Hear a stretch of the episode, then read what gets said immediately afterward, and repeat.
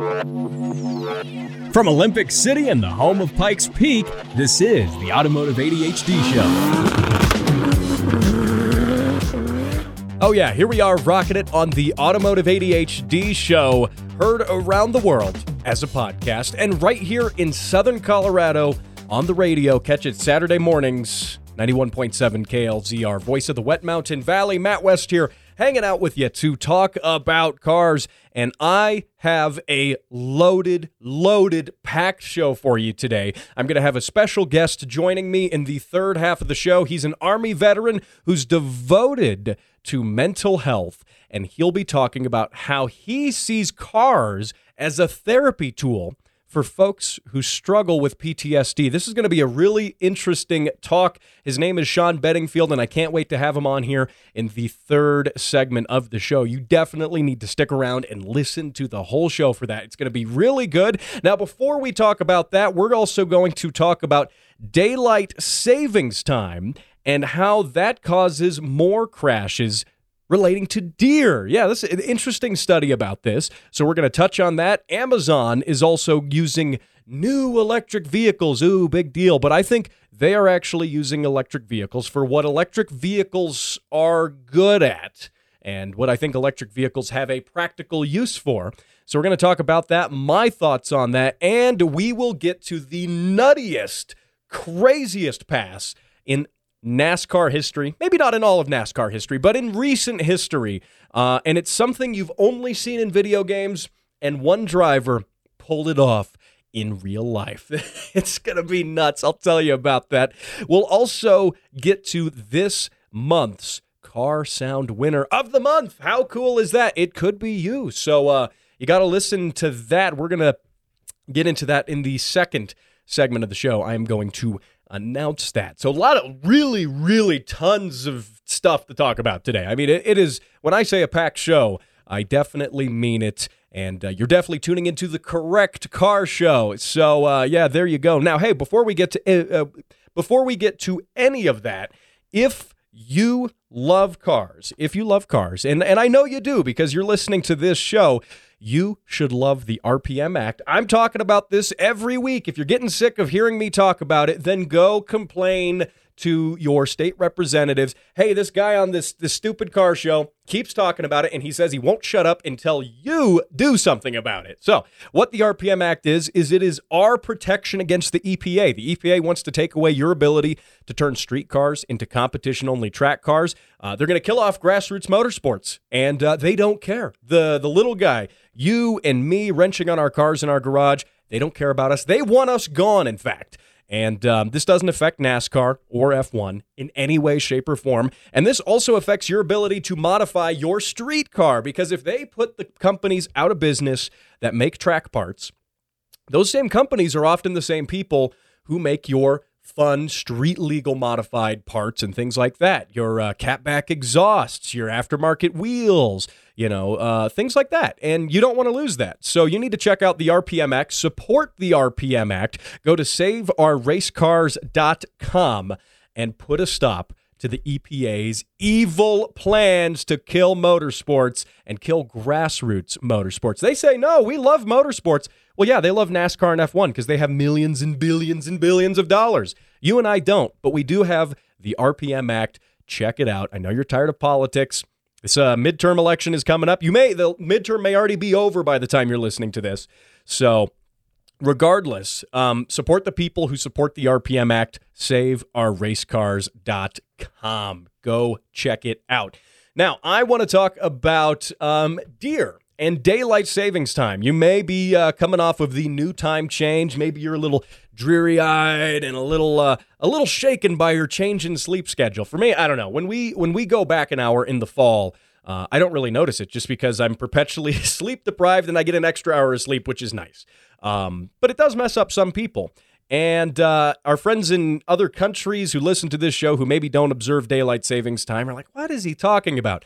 Yeah, we do this weird thing in the United States, except for Arizona, because they know what's up. But we do this weird thing where we go back an hour or go forward an hour, depending on the season. In the springtime, uh, we go forward an hour, and in the fall, we go back an hour. And, um, you know, as the saying goes, spring forward, fall back. Uh, and it, it, goes back a long ways. It's got its roots in agriculture and things like that. Uh, really doesn't make a lot of sense, in my opinion, in a modern society. Uh, but alas, we still do it out of uh, tradition's sake for whatever reason we do. And I've heard some pretty good arguments either way for keeping it or for getting rid of it. Now, that being said, this is a car show. And how does this relate to cars? Well, the thing is, when you start when you when you change the clocks back, when you go back an hour in the fall, that means that it gets dark earlier. And when it gets dark earlier, um, you're driving at night more often. And when you're driving at night, and especially around dusk, uh, here in Colorado, it gets dark now at like 5 o'clock, like 5 p.m. And in the dead, dead of winter, um, I usually see it get dark around like 4:30. The sun's already dipped behind the mountains, and bear in mind we got these big tall mountains that the sun dips behind in the west. So we lose the daylight even earlier. So really, like four o'clock, four fifteen, the sun might be behind the mountains, and then it might be totally dark by five o'clock. And um, with that, deer and other wildlife tends to be really active around um, around around dusk. That's when they, I guess, that's when the deer go frolic in the road is around dusk. And I will say, I see them a lot driving here in Colorado. I see them all the time. Weirdly enough, even in the city here in Colorado Springs, it's a fairly decent sized city. I will drive down uh, through the city center, through downtown, and there'll be deer jumping across the street, even in the city. So. Uh, this is something we contend with here, but by no means is it exclusive to Colorado. In fact, most of America deals with deer. And a recent study found that um, during the fall, there are 16% more deer versus car collisions. And that is directly, they say, um, that is causational from daylight savings time because we suddenly, instead of driving at say six o'clock and you know basically our you know say our rush hour time the time everyone's leaving you know work and going home uh, during daylight savings time during the summer means that we're driving before the deer are really out around dusk. Um, but by going to standard time, what happens is it gets dark earlier, and then our human rush hour is now suddenly in the deer's time that they are frolicking through the road and playing in the streets and doing whatever it is that deer do. Uh, I'm sure they do something. Uh, but that said, it, it intersects with that, and that's why we get more crashes. According to this this study, they say at least in the study, 16% more crashes, and again they hypothesize that this is the reason. Um, and this uh, this study comes from um, the University of Washington, and researchers there um, found that without they say without um, going back out of daylight savings time the U.S. would see 36,550 fewer collisions if we just stayed uh, on the daylight savings time. Uh, and that also attributes for an average 33 human deaths a year and over 2,000 injuries. And it could save $1.2 billion in crash costs every year, according to the study, uh, which is, um, in my opinion, a good argument for staying on daylight savings time. That is my opinion. That's a good argument. Let's stay on daylight savings time. Now, I'll admit, I'm not that big of a morning person. Yeah, I get up early in the morning to go do work and do other things. But if you leave me to it, I like to get up around like eight o'clock. I'm I'm by no means a uh, early riser. I'm not the guy first out of bed at 5 a.m. That's just not me. But then again, I'm really productive in the evening hours. You know, I guess you could call me a uh, a night person. I don't know. But that said, um, I am, I've never been a fan of switching back to standard time. I like daylight savings time because in the in the evening, in the afternoon, you got more time. You got more time to do stuff. You got more time to wrench on cars in your driveway before it gets dark, and that's what counts. I think. I mean, granted, with this study, this just provides some numbers to it, but I, I think we should abolish the time change. Now, granted, if we abolished the time change, likely we would go back to standard time, which is what we're on now which I'm not really a fan of that. just keep it daylight savings time all the time. I wouldn't have any issues with that. Um, so a, few places in the United States don't do the time change uh, every year. Uh, Arizona is one of them. And last time I checked, everyone in Arizona is still alive, or for the most part. So I don't know. Now, that does bring me to another uh, interesting point, by the way, which are what are your odds of hitting a deer driving? Uh, and there was a study back from 2018 that linked into this. Just interesting food for thought. The um, state where you are most likely to strike a deer um, is uh, the state of Pennsylvania, with uh, one out of 43, uh, one out of every 43 crashes or insurance claims. This comes from uh, the State Farm Insurance Company. They do this uh, study every so often to determine industry wide uh, what the chance of deer strikes are. Insurance companies need to know this so they can know how much to bill you for insurance if you're in a high deer strike area. Pennsylvania, one out of every 43 claims, insurance claims, is a deer strike, versus where I'm at in Colorado, one out of every 253. Um, some of the states where it's less likely um, California, one out of every 1,117. And uh, Hawaii, takes the uh, takes the cake for one out of every 6,823 claims. I'm surprised. I didn't even know there were deer in Hawaii, but probably not very many, obviously, because uh, yeah, one out of every 6,000, almost 7,000 claims is a deer strike. Because I guess deer probably it might just be a, a, biological thing, but I don't imagine they're very well suited for um, swimming through the ocean. I don't think that's what deer are very good at. So uh, that that might that might explain why. I just just a hypothesis, just uh, just spitballing here. That could be why um, why deer uh, aren't there in Hawaii much. If I have any Hawaiian listeners, let me know if you've hit a deer. I've never I've never heard of deer in Hawaii. I usually think of things like I don't know spam and volcanoes and beaches and stuff. That's what I think of with Hawaii. So uh, anyway, hey, there you go. Got a lot of other stuff to get to here. We're to talk about NASCAR and the craziest pass, maybe of all time. That's next. At the Speed Council, we understand that to go fast, you sometimes need to spend fast. As the inventor of hypersonic travel, the world's fastest cat, and instant noodles, we know what it takes money. Your contributions, bribes, and other monetary gifts keep the lights on at the Speed Council. However, we also know that giving back to our supporters is important, and now through the month of November, if you have contributed to the cause of speed, you're eligible to receive the Automotive ADHD keychain free of charge. New supporters who join through the end of November are also eligible. When you support the Speed Council, you also receive your favorite podcast early, or as one might say, faster. For more information, visit thespeedcouncil.org, because if there's anything we're fast at, it's spending money.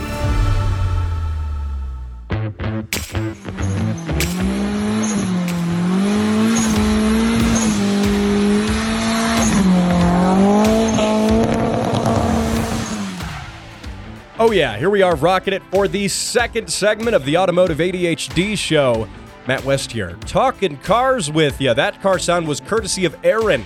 That was his 1995 Nissan 240SX, uh, pushing about 320 to the wheel. Now, those weren't just any slides, not just any skids. And the reason I bring him up, you've heard his car sound before. I've played it a few times. I really enjoy it.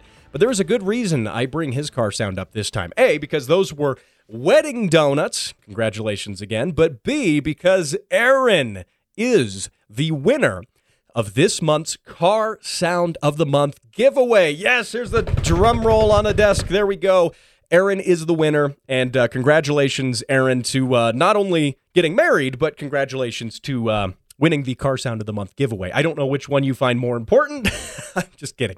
I, obviously, it's winning the giveaway, right? No, I'm, I'm, I'm, just joking. But that said, you are the winner, and uh, I'll reach out to you over um, over the Facebook page here uh, in the next couple days. Get your address, get everything sent out to you. And in case you're wondering what you win, you win the Automotive ADHD keychain. It's a nice, embroidered, durable. I, I, I like this keychain. It's really good. Uh, I have it on all of my keychains. Like all my keys have my own keychain on them. A, because it's you know mine, but B, because I actually like it. It's really useful. Uh, but you also get the Automotive ADHD sticker, the as heard on the Automotive ADHD show sticker, and you get a $25 part store gift card uh, which I know it's 25 bucks. It's a little drop in the bucket, but every little bit helps when you're working on a project car.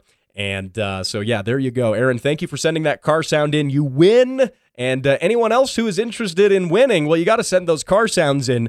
Now, I pull my list of winners every single month uh, from the total, the, the totality of them. So if you've sent in car sounds in the past um, and you didn't win this month, you, you're still in the drawing to win. So chances are eventually you will win ultimately no matter what. So you should you should just send them in. Facebook.com slash automotive ADHD. Now, next thing I want to get to here, I'm moving kind of fast through these topics because I do have my guest coming up here in the third half of the show. He is a Army veteran who is devoted to mental health. And uh, he's going to talk about using cars as a therapy item for mental health. It's really cool. This is a fascinating interview. You definitely have to stick around to the end of the show for it. Uh, but before we get to that, moving fast through stuff, we got a lot of stuff to get to.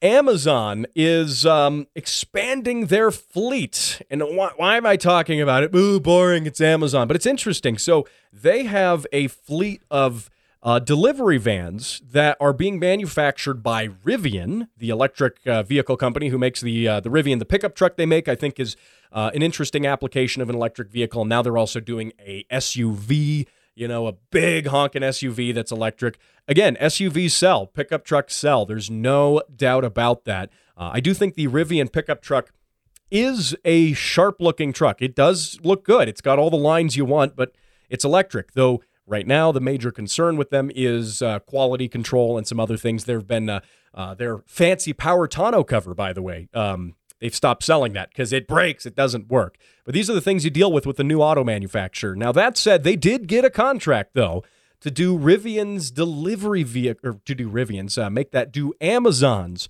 delivery vehicles. And uh, why is this interesting? Because I think that electric vehicles. We'll get into my opinions on electric vehicles. Longtime listeners know my opinions on them. I'm consistent with it. Though I notice, I look at my statistics. I have a lot of new listeners. I yeah, I really appreciate you listening and jumping on board with the show.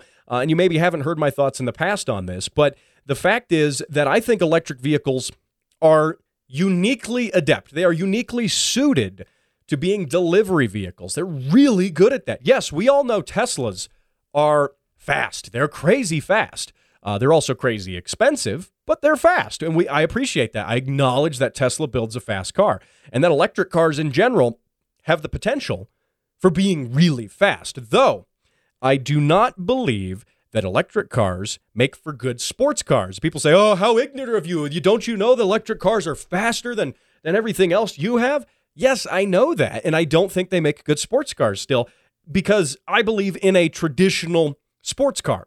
Um, you know, you want it to be light, you want it to be engaging. The biggest thing is you want it to be engaging to the driver. And I don't get that sense with a lot of electric cars. Um, and by engaging, I mean involve you mechanically with the car. Um, naturally aspirated engine, maybe turbocharged is fine, but a manual transmission, um, you know, responsive steering, you and the machine. And I feel like electric cars are too clinical. They're too, they're just in a weird way, they're too good. They're too efficient at what they do to be engaging to me as a sports car. Are they faster than any car I have? Of course they are. Are they faster than most things on the road? Yeah, of course they are, but that's not the point. If I was looking for sheer speed, then I would be looking at a different car than a traditional sports car anyway. So that's that's my two cents there. Sports cars, I really don't believe should be electric. And I mean, the whole sound of sports cars, that's part of the engagement you get. Um, where I think electric does make some sense is, uh, for instance, trucks, pickup trucks. Um, pickup trucks have the ability to have much larger batteries in them. They're bigger overall, and uh, they benefit from the lower center of gravity that electric vehicles provide with the battery packs and everything. Um, and they benefit from the crazy, ludicrous amounts of instant torque that electric is capable of delivering. However, currently, currently, um, electric pickup trucks are proving to be problematic just purely because of the energy density that you have with the current lithium ion battery technology. Um, you know, for instance, uh, TFL Car, a uh, publication, by the way, out of, um, I believe, Boulder, Colorado. They're right in my own backyard here in Colorado as well. They did a range test towing, specifically towing with the Ford F 150 Lightning, and found that towing a reasonable load, a significant load, like a travel trailer, like a car hauler, things like that, a heavy load, drastically, I mean, drastically reduces the range. They got like 90 miles before they started having to look for a charger. And that's just not good. That's not good yet. So, in that regard, actually using an electric truck as a truck, um, actually using it to do work, uh, I don't think we're there yet. Though, if your pickup truck duties um, revolve around, you know, hauling the kids around and occasionally putting the, you know, dogs in the back or moving a kayak or two or some mountain bikes, yeah, an electric truck is just fine. Uh, but for doing work, we're not there yet. But where we are there, I think, is with delivery vehicles. And Amazon using electric vehicles as delivery vehicles makes a lot of sense. And I talked about this way back, um, probably like eight months ago, when the U.S. Postal Service was looking for a new mail truck. You know, they've been using the Grumman LLV, the classic mail truck from the 80s and up. Uh, they've been using those for forever. Those they're just literally falling apart. They're driving them into the ground and they've been looking for a new mail vehicle. And I was kind of critical of them for not looking at an electric option because as a fleet operator, and imagine you've got a big fleet of these. Imagine you've got a thousand of these. By the way, that's how many um, uh, vehicles Amazon ordered from Rivian was a thousand. Um, maintenance costs, oil changes, air filters, all this stuff you have to manage a big fleet of those is totally nil and uh, pointless with an electric vehicle. Uh, obviously, electric vehicles, you have to maintain suspension and brakes and a few other things. But overall, the maintenance is lighter. And with fleet vehicles and delivery vehicles, ideally, they're going out, making deliveries, and then coming back to the warehouse and charging overnight, and then going out the next day, doing deliveries, going back to the warehouse and charging. So the whole notion of um, you know doing long distance trips and not having chargers, it's not a problem for you know intercity in inside the city type of deliveries electric cars make so much sense for that. That's that's like what I think they should be pre- predominantly for. We're not there with trucks yet. We should never get there with sports cars because they're just not going to be as good sports cars. Yeah, they'll be faster, but they won't be sports cars. They won't be drivers' cars. Um, but delivery vehicles just make sense. I, again, you're you know think of it like this: you're going around, you're delivering the mail, and you're driving 20 feet, stopping, putting the you know envelopes in the box, putting a package on the front step, driving another 20 feet, stopping, driving another 20 feet, stopping, driving another 20 feet, and so on and so on. That's what electric cars are good at. There's no engine idling, there's none of that. And honestly, your efficiency, because you're not idling and because you're not starting and stopping the car and using all the fuel to do that, um, electric just makes sense for that. And so I think it's um, I think it's interesting that Amazon did this, and I think it's honestly a good thing that they did this. And uh, we'll see where they go with that. We'll see if more people have to pick up on that. But enough, anyway, enough about boring old delivery vehicles and stuff. We got to talk. I got to get through these topics fast to get to my guest, but I got to get to this one. We got to talk NASCAR because uh, because NASCAR, man. Oh, okay. So the craziest pass uh, in recent NASCAR history uh, happened last weekend. So not this past weekend, but the weekend before. I totally missed this. I failed in my duties as an informed uh, talk show host who sometimes talks about you know cars um, to tell you about this because this actually happened on the um, Sunday the thirtieth, and it was incredible. Um, so it involved a couple of drivers, namely Ross Chastain, um, has uh, completely renewed my faith in the sport of NASCAR. And I've been critical of NASCAR. I've been critical of F1. I've been critical of a lot of racing uh, lately. Uh, I do love the grassroots stuff. I love the Pikes Peak Hill Climb. I mean, you can listen, you can go back through the episode feed and listen to my coverage uh, live from the hill climb. I was there. It was cool. We had uh, Jimmy Ford on as a driver. It was great. It was great. Um, but NASCAR, I've always been a little critical of it, but this has absolutely renewed my faith in the entirety of NASCAR. Um, and um, this happened at the Martinsville Speedway. Uh, and what happened essentially is, uh, and you know what? Before I even tell you what happened, I just got to play the sound clip for you. Listen, listen to this. Check this out. And the fight for the points right at the line. The one of Chastain past Hamlin. It was a video game move off into turn three. He put the car against the wall wide open all the, ra- all the way around turn three and four. Oh man. Oh man, they, that sounded exciting. So let me kind of like break down for you what happened there. It was the last lap. The last lap. And Chastain was a few cars back from the front and they were going around the bend, one of the turns, um, getting towards the finish line. The flag was there. They were waving the checkered flag. And what Chastain does is he keeps his speed up. And I guarantee if you've played any sort of racing video game, you've done this. He kept his speed up and slammed the car into the wall and just pinned it to the wall and used the centrifugal force from that to maintain the speed and slingshotted himself past a number of other cars. He passed Denny Hamlin in the number 11 car and sealed his position in championship four. uh, in Phoenix, where just this last weekend he crossed the finish line in third. Um, just at this last race, but I, he would not have even made it into the championship had he not done this. Again, again, you've you've probably played a car video game where you're driving through and you're trying to pass someone and you just throw the car into the wall because it's a video game and you know physics and you know damage. It's not really a thing in a lot of video games, right? So you slam it into the wall, slingshot the car through the wall, and then out of the turn. Well, he did that in real life. He pulled it off in real life. And and uh, you know, this is one of those things that on camera, being there at the event, hearing the announcers. Uh, that was uh, Rick Allen from NBC on the call, by the way. Um, and you could hear his excitement as well. Oh man, it was uh, an enthusiastic thing. I don't think I've ever actually seen somebody do this in racing. It does prove that what works in the video games can work in real life. It's just no one's had the balls to actually try it. Uh, and you do have to commend um, Ross Chastain for his, um, I guess you could say, testicular fortitude in this uh, in this situation. Folks on Twitter uh, were quick to jump at the fact and say, "I don't know how he could drive so fast, considering the weight of those big, you know, you you know what I mean. You know, he's he's uh, he he definitely did it. He pulled it off, and uh, and that is just absolutely insane. What a cool pass there. And uh, I didn't. I wasn't even tuned into NASCAR. That's why I missed it because I'm like, eh, it's NASCAR. It's getting weird. It's getting too rule heavy. It's turning into F1.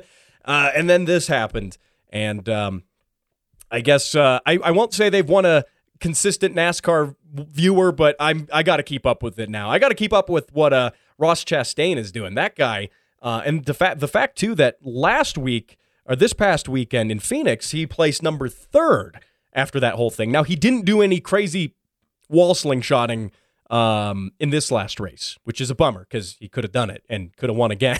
what would happen if that suddenly just becomes the thing drivers do? Like everyone does it, just riding along the wall. It probably wouldn't work if everyone did it, but oh man! And what's crazy too um, is I saw an analysis of the race that he did that in on the 30th, and uh, they said that most drivers didn't get out of third and fourth gear. They said for the most part they were driving in fourth gear through that race.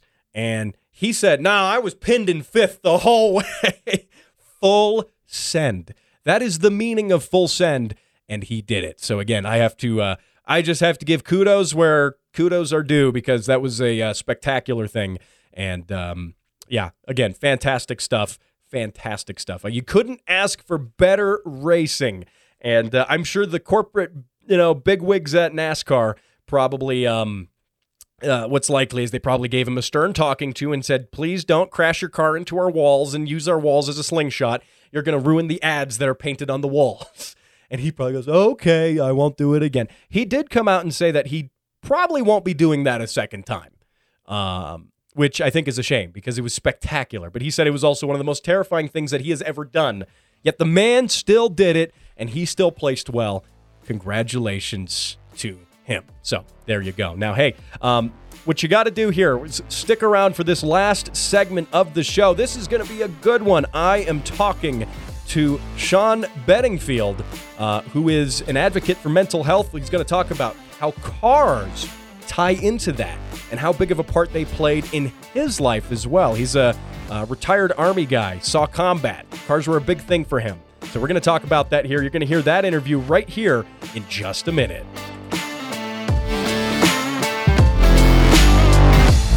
And now for how things work with an engineer. Rotary engines. Regret.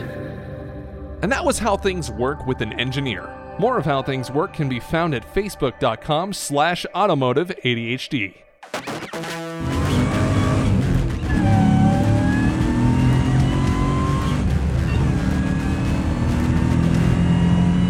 Oh, yeah, here we are rocking it for the third half of the Automotive ADHD show. Those car sounds coming in from Devin. You know his car already. That is his supercharged 700 horsepower LS swapped Volvo 240. How cool is that? Another great car sound from him. That blower whine is just crazy. I can't get enough of that car. I'm clearly biased. I, and, you know, he's already got a sticker, he's already got all the cool stuff.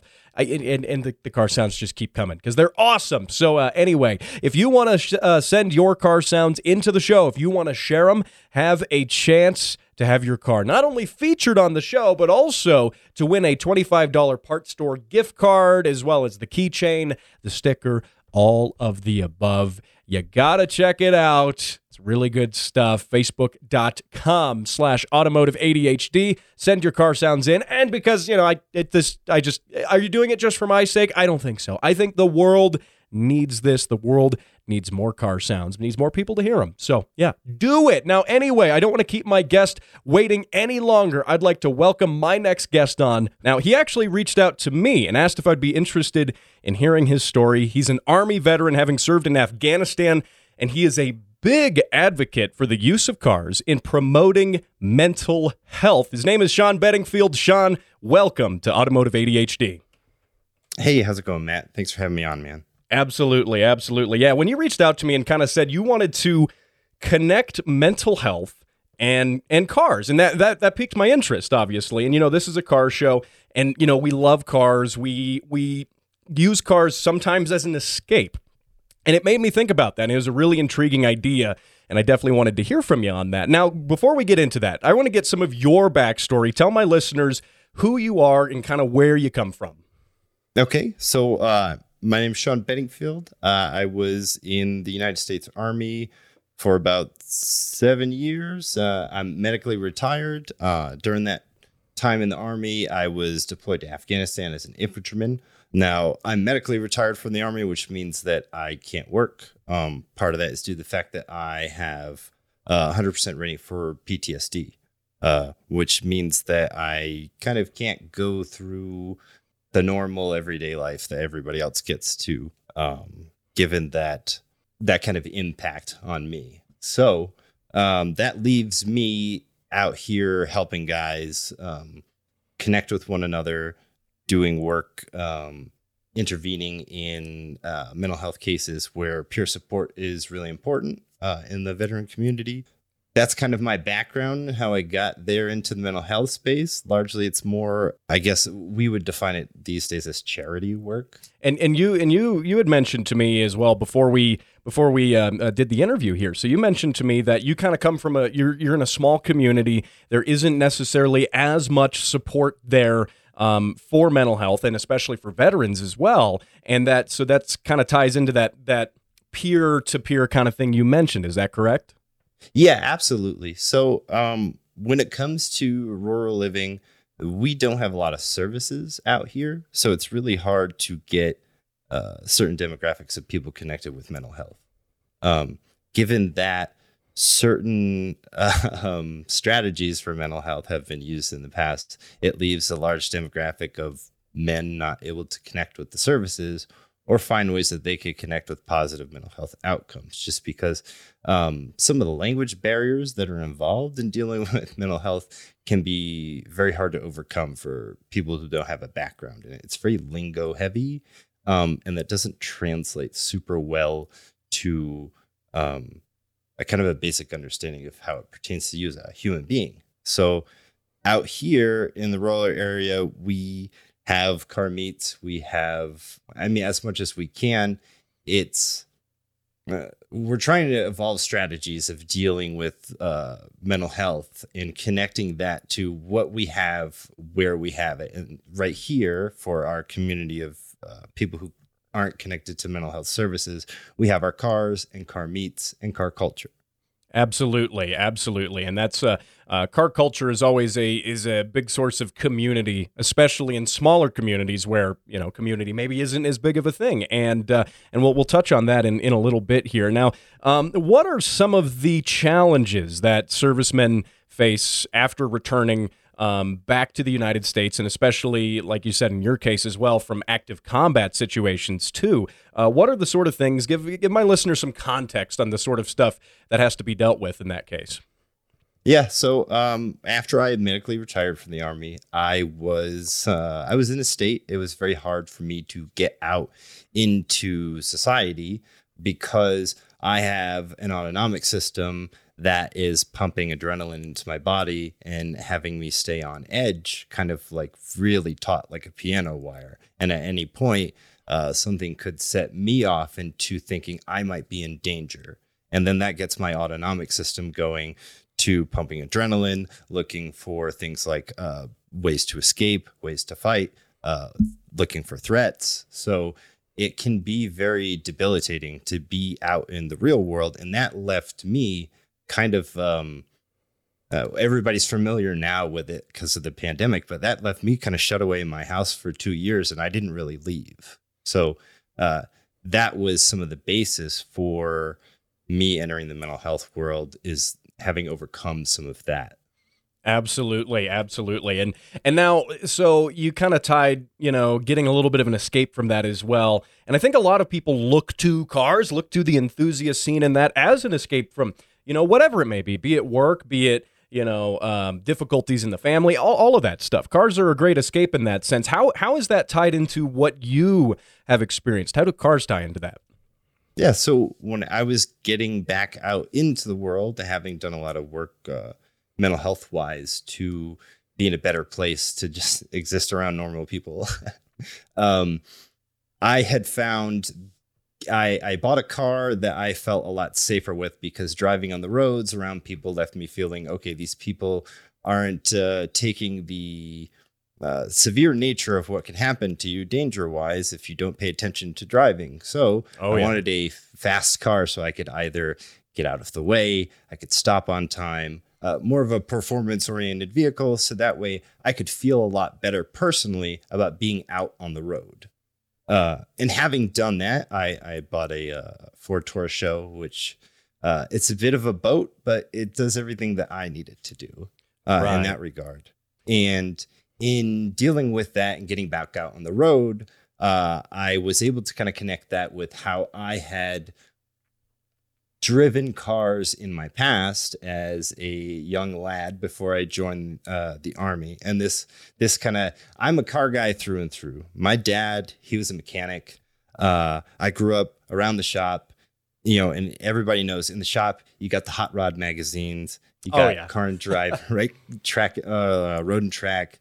Uh, so I grew up around those cars, looking at that uh, in kind of car culture and as soon as I was 18 years old and I could get somebody to give me a loan, uh, you know, I was at the dealership uh, purchasing a 1998 uh, BMW uh, M3 E36 four door. It was, uh, it was an escape for me at the time, and I didn't realize it. But now, having done the mental health work, going back and looking at that and connecting that with what I'm doing with my car now, I was able to see that that was a point in my life at a that car what it gave to me was a space where I could think, I could reassociate with my body because on the road when you're driving, uh, any driver knows this. You get a lot of feedback from your car, and that is a form of communication that you're learning.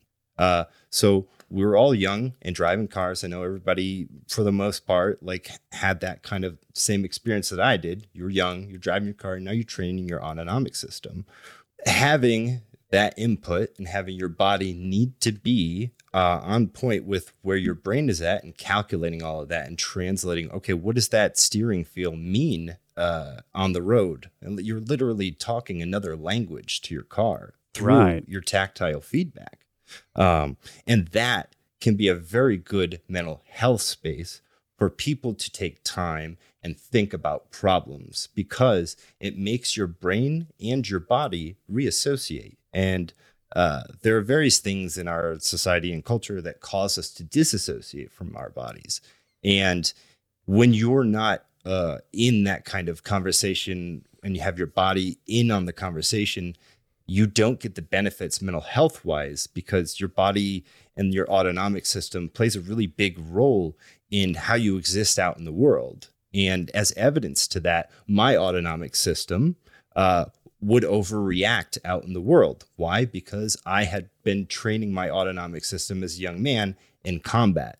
And now here I'm left with this autonomic system that's been trained for certain things.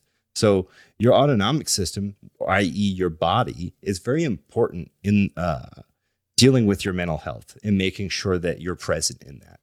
Okay, absolutely. And you know, and I think in in a subconscious way, we all kind of experience that with cars because you know, how many times have you been you know, maybe frustrated with work or whatever, you know, or it's just been a, it's been a long day and you go for a drive, even maybe on your drive back from work, for instance, you know, just thinking about that, you know, the the car is a great place where you do think of things. You do think of ideas. It is calming in a lot of ways. And I think a lot of us experience that without even really associating that. We just know, hey, this makes me feel a little better. I'm going to go out for a drive, you know. And and for me, you know, if I've had a long work week, and I go out for a drive on the weekend, I mean, it's like, you, you know, that stress kind of just comes off of you. you. You go after that and you feel like, okay, I feel refreshed. I feel a little bit better. Um, and obviously, you're, you're kind of, you know, magnifying that on a, on a larger scale, uh, especially when you're talking about severe cases of mental health relating to combat stress and things like that. And it's fascinating, you know, that you've kind of connected the dots here aside from just looking at, you know, okay, this makes me feel better. You've kind of looked into this is why this makes me feel better. This is why this helps me. And I think that's very cool. Yeah, absolutely. Like these are um I know a lot of people don't have the time or space to do this kind of work. It's very difficult. Um and everybody has to work a job. So that's kind of where I come in. I'm retired and you know, I'm just out here trying to help guys. And here's a set of tools that uh, I can give to everybody. Hey, like, look, you can identify the role that your car plays in your life. If you're having a problem with your spouse uh, or significant other, however you want to phrase it, um, you know, hey, give me a minute. Um, explain to them how your car factors into your mental health. Look, hey, after a drive, I have a very clear head. It gives me distance from the problem, and I'm really able to think about something and not have it be right in my face. I could be just kind of cruising and let it just flow over me. Um, if we explain that, it gives us a much better place to deal with other people and to show them the significance of how cars, uh, I you know, and our culture play out uh, positively for our mental health. And I think that's a really good uh, emphasis that we can put on cars and car culture that we can show to other people because I know in the, you know, trying to customize my own car and it being very difficult to do so and trying to find new ways to do it, all of the interactions I've had with other car people that have either been owners of shops or uh, engineers working on the problem themselves, they've all been really great uh, experiences. And I, I can't say that I've really had a negative experience in dealing with another person around my car and what I was trying to do with it. And I think that's incredibly significant. Absolutely, and that kind of ties into something I mentioned as well uh, earlier, which which is community. Right now, I see a lot of uh, vets at car shows. I see a lot of support organizations that show up as well. You go to the bigger car shows. There's always a tent there with. There's some organization there that's talking about you know, veterans and things like that. Um, but you know, let's boil that down to more of the the basics there, and and how that relates to community. Not only are you getting a little bit of that feedback, a little bit of that you know that break mentally when you're driving your car, but when you're actively engaging in the car enthusiast community, it is exactly that. It is it is a community, and you know, you talked about how you spent a lot of time kind of just in your house, you know, kind of isolated and being able to uh, break out into a you know a community where everyone's sharing a common interest. There's a sense of camaraderie just in the the shared interest in cars and you know performance cars and whatever you know and and different builds and things like that. How has that helped? Yeah, it's been um it's definitely been a game changer, honestly. Um, so as uh, as everybody kind of has been shown by the way everything is going, um, after having lockdown, we can all say that you know significantly it's important to be around other people. Um, so in that regard, it can be it can be difficult, and I'm uh, guilty of it myself. It can be difficult as an adult to make friends. It can be really weird. Oh, it, uh, it, it can be, especially when you you grow up, you know, making you know a majority of your friends say as a kid in school, right? You know, you're you're an adult, you move out of state, you do whatever. I, I see what you mean for sure. Yeah, you all have to be like trapped in there and tortured together. So like, yeah, you guys are going to be friends. Oh yeah. So uh, this this does provide an opportunity for finding community. Community is incredibly important to our mental health. Um, social support networks can be used to off put some of the effects of depression. And I honestly, I, most people are probably feeling some of the effects of depression these days. Um, so being in a very conscious, aware space and going out and interacting with people and trying to have positive outcomes um, is incredibly enriching. It's going to leave you feeling better. Going to have a smile on your face. I, I've never not had a smile on my face when somebody has looked at me and said, Oh man, that car looks really cool. Like, how can you not? Right, right, absolutely, and I, I agree with that. And you know, also too, when you uh, if you ever pass another enthusiast, another owner on the you know of a fun car on the on the road, and you get that thumbs up too, that's always good. Or when you give that thumbs up, and the guy's like, "Hey, nice," you know, that's that's again that sense of community that again is built around a, a shared a shared passion for for the same thing. Uh, so, and that's again, I think that's one of the coolest things about the the car scene. Now, again, my guest is Sean Bedingfield. Um, he is a Army veteran. He is a mental health advocate, and he is a car guy. Now, Sean, uh, what you know, folks have a lot of different experiences. Things can be different, especially when you're talking about veterans coming back and stuff. But what would you say to a guy, you know, in a way to get started to this? How would a guy who's been in a similar situation to yours, what would you tell to him in terms of getting started with this? the biggest thing is to seek professional help. If you have access to any sort of professional help, that is always going to be your best bet. Um, I, I tell everybody it, it, you don't have to have negative mental health uh, outcomes to talk to a therapist.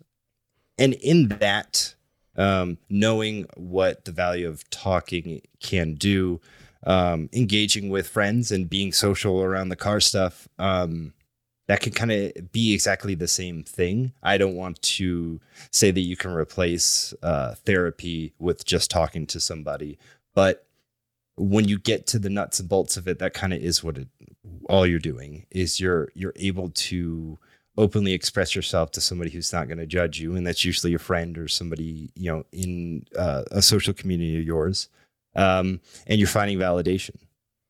Right, right, absolutely. Uh, and again, I think it's it's it's definitely one of those things that's you know really important. You know, mental health is one of those things that often it goes overlooked, right? Because in a lot of ways it doesn't present itself tangibly, but perhaps you know your mental health you know and I, I i'm no medical professional but i've heard from folks who talk about how your mental health affects the rest of you too it affects your physical health in other maybe less obvious ways and again being able to break into something that's good, you know, to break into something that has community, that has all this stuff that that that does bring you a sense of belonging can definitely help with that. Do you think so? Oh, absolutely. If you can, go on if you're a Facebook person, go find a Facebook group for your local car scene and if they have a meet, go out to a meet, go talk to somebody. Uh, it, it, can be a lot of fun. When I go out, um, I do my best to make sure that people leave with a positive feeling like, hey, man, that car looks really cool. Um, why don't you tell me all about it? Because I'm there um, just as much to be an outlet for them as they are for me. And being equitable, uh, we should kind of all go into it with that kind of perspective, I think. Awesome, awesome, and I, I absolutely agree with you on that. And again, I think it's uh it's kind of an eye opener too in some ways when you when you talk about how cars have helped you personally. And you know, you know, I think about how cars, you know, the reasons we love them, and again, the the reasons we love them sometimes aren't as is tangible. You know, just I just like it. It just makes me feel good. I just like this, or I just love looking at this car. You know, and it, it all ties it all ties into that. Now, um, just out of out of curiosity, just to indulge in this here, you talked about having your uh, Ford Taurus SHO. Uh, tell me a little bit about that car as, as it is right now. Oh man. Um, so I was really lucky in that I was able to find uh, a 2018 Taurus SHO with a performance pack in 2019. Um, around here, everybody drives trucks. Nobody likes sedans, so it was pretty cheap. And uh, as soon as we drove it, it was I, I was in love with it because I, I scouring the interwebs uh, as I was you know homebound. Um, it looked to me to be one of the best uh, bargains performance wise. So would you get horsepower uh, versus what you're paying, and I got to say at, thirty two thousand, it was uh, it was a, it was a hell of a bargain. So Uh, right now, I have a uh, bigger intercooler from Gearhead, uh, which is the only aftermarket intercooler specifically made as a drop-in uh, to the Taurus SHO. It's a it's a very small uh, enthusiast community for this car, and it's an even smaller group of people who have gone out on a limb and made uh, mods for it. So shout out to Matt at Gearhead. He tuned my car, and I got my intercooler from him. Um, so with that uh, three bar map sensor, drop in some spark plugs. N- now we're looking at around like 400 to 425 like wheel horsepower and you know, and that's just the beginning. I got, I, I couldn't help myself. I got a, um, a ProMeth intake uh, that's been tapped for doing all the port injection of the meth. Uh, we're gonna go a little bananas on the build. I think I get some upgraded turbos uh, from Gearhead coming soon. That's awesome. Yeah, the Taurus, the Taurus SHO is an interesting car to me, and I, I'm disappointed that you know Ford kind of discontinued that along with its other you know cars. Ford says we don't make cars anymore, sedans and things like that. And you know that that car's got a cool history. When you look back at the Ford Taurus SHO back, you know, 20, 30 years ago, um, that was a strange application of a very cool engine in at the time, which was the just just the Taurus. You know, you had that Yamaha built um, engine in the original, and I think it's very cool that they they brought that back. You know, at least for a couple of years. As far as Ford performance sedans go, that's the, that's really all you got, and I think it's super cool. That's it, man. Well, no, they uh they have uh well they don't make it anymore, but there was the Ford Fusion Sport that they had done the 2.7 twin turbo in all wheel drive. So that's that's nothing. Uh, some boys out there have tuned those up. Uh, they're getting some pretty good numbers out there. Wow. Well, and and again, it's a it's a fun build, and it's also kind of understated too. I I do kind of subtly like the fact that you know if you were like if that pulled up behind you and you know you're looking at it, you're like, uh, is that a is that a police officer? What what is that? you're that? gonna What think it's that? a cop, You're gonna and you're gonna slow cop. down. Yeah. It happens so much. It's I I've done some aesthetic things that I, I that scream, hey, I'm I'm not the fuzz, but uh, it's still hard to translate. People are, are still traumatized. oh man, the gold wheels on it though. You sent me some photos. The gold wheels look mint on it. I'll tell you that. They look great. I, I named my car Big Booty Betty just because if you look at the Taurus SHO, uh, those hips don't lie. Like they go on for days. Uh, but with with the right aesthetic changes to the car, it can look like uh, not a giant boomer chrome boat. I see what you mean. Yep, you've kind of got some things a little blacked out on it, you know, making it look a little more subtle. You know, sometimes the little things. It's the little things with cars that go a long way. When you got a lot of little things and they add up, it absolutely looks good. Oh yeah, like I used to, uh, and I'm gonna out myself as a bit of a nerd here. I used to paint uh, Warhammer miniatures, and like it's all about lighting and lines, and you can hide a lot of things with the right colors, uh, with the right lines. There you go. There you go. And uh, I will say, as a as a side note on that, just a side thing. One of my friends is into Warhammer, and it blows my mind how expensive that stuff gets. But I mean, I'm used to spending a lot of money on cars, and spending a lot of money on like Warhammer, like figures and merch. Mind blowing. Some of the stuff. Oh yeah, bud, you, you Insane. You, Just a side go note. bananas. I'm, I'm sure half of the listeners are like, "What are they talking about? What?" But trust me, it's that that's It's if you- little plastic army men. They're super expensive. That's all you need to know. Oh yeah, and and if you thought that cars was an expensive hobby, just yeah, don't don't even get to that. So now, Sean, uh, before we wrap up here, uh, do you have any other, I guess, closing thoughts and any other recommendations? What you would say to a guy who's maybe finding himself in a similar situation to one that you were in? hey, we're we're all humans, and a lot of car people, whether we admit it or not, we're we're out for a tactile f- sensation, right? We're we're after that feel good. Um, that's important for us. When you were a baby, you were probably driven around in a car, and that put you to sleep. So think about that. Absolutely, absolutely. Sean Bedingfield, my guest. Sean, thank you for joining me right here on Automotive ADHD. Thanks, bud.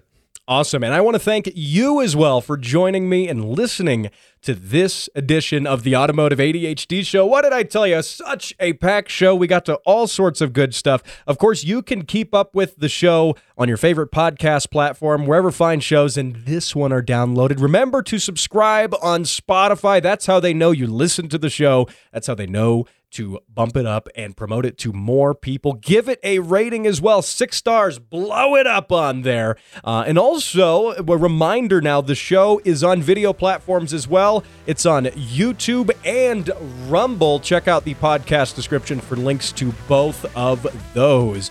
Really good stuff in the works. Again, I want to thank Sean for joining me. What a great show. And I will see you right here, same time, same place next week when um there is a good chance, a strong possibility, that we'll talk more cars. I'll see you then.